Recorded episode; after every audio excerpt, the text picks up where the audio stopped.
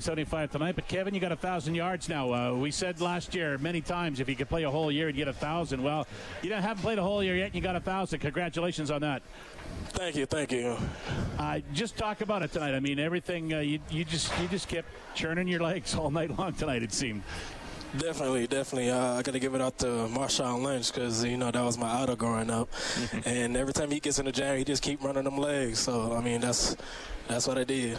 Talk about how much Tre Ford and his running ability has affected your ability. Because since uh, Ford's come in, I was just doing up the numbers. In the six games that Tre's been at quarterback, you've got 660 yards in that time. How much does his running ability affect your running ability?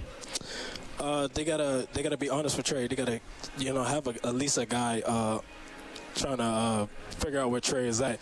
So that helps me in a way because his scrambling ability, he's able to make people miss an open field and he's fast. So that gets me the opportunity to hit the. Uh, hit the hit the hole between the tackles and, and just do what I do. Uh, I, we notice that you seem to be you get to the line and if it's plugged up, uh, you're able to kick it left or kick it right, and, and you're really having a lot of success with that.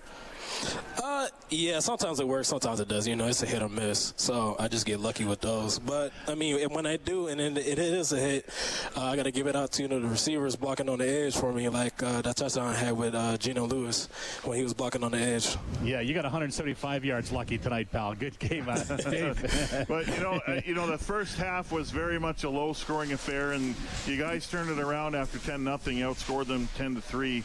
Uh, and then the second half is just nuts. It's just cat and mouse. It's we score, you score, we score, you score.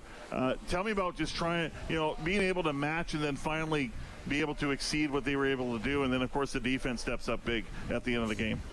Mm, I mean, it's all about execution and, and doing your assignment. You know what I'm saying? Don't don't do no more than you're capable of because that's when everything tends to like fall apart.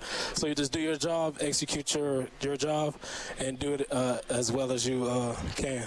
What i'm amazed is that like you're you're breaking stigma here. You're rush you're a run first team you have 226 yards rushing as a team on average over the last six games. Like this is unheard of, Kevin Brown. Like you're just changing the you're just changing the the the the the, the make the makeup of the CFL, and it's it's fun to watch.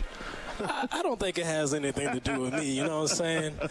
Uh, I don't think it has anything to do with me. I think it, it's a team thing. You know what I'm saying? So. Uh, like I said before, just when, when, you do your job and you, you, don't do no more than that, I mean, th- good things happen. So yeah. yeah, it's team effort. Confidence is growing. Belief is definitely growing with this within this team. Definitely. Yeah. Thanks for your time, Kevin. Appreciate it. Congratulations. Thank you. Y'all have a good one. All right. Thank you, Kevin Brown, inside uh, the Elks dressing room. Bye.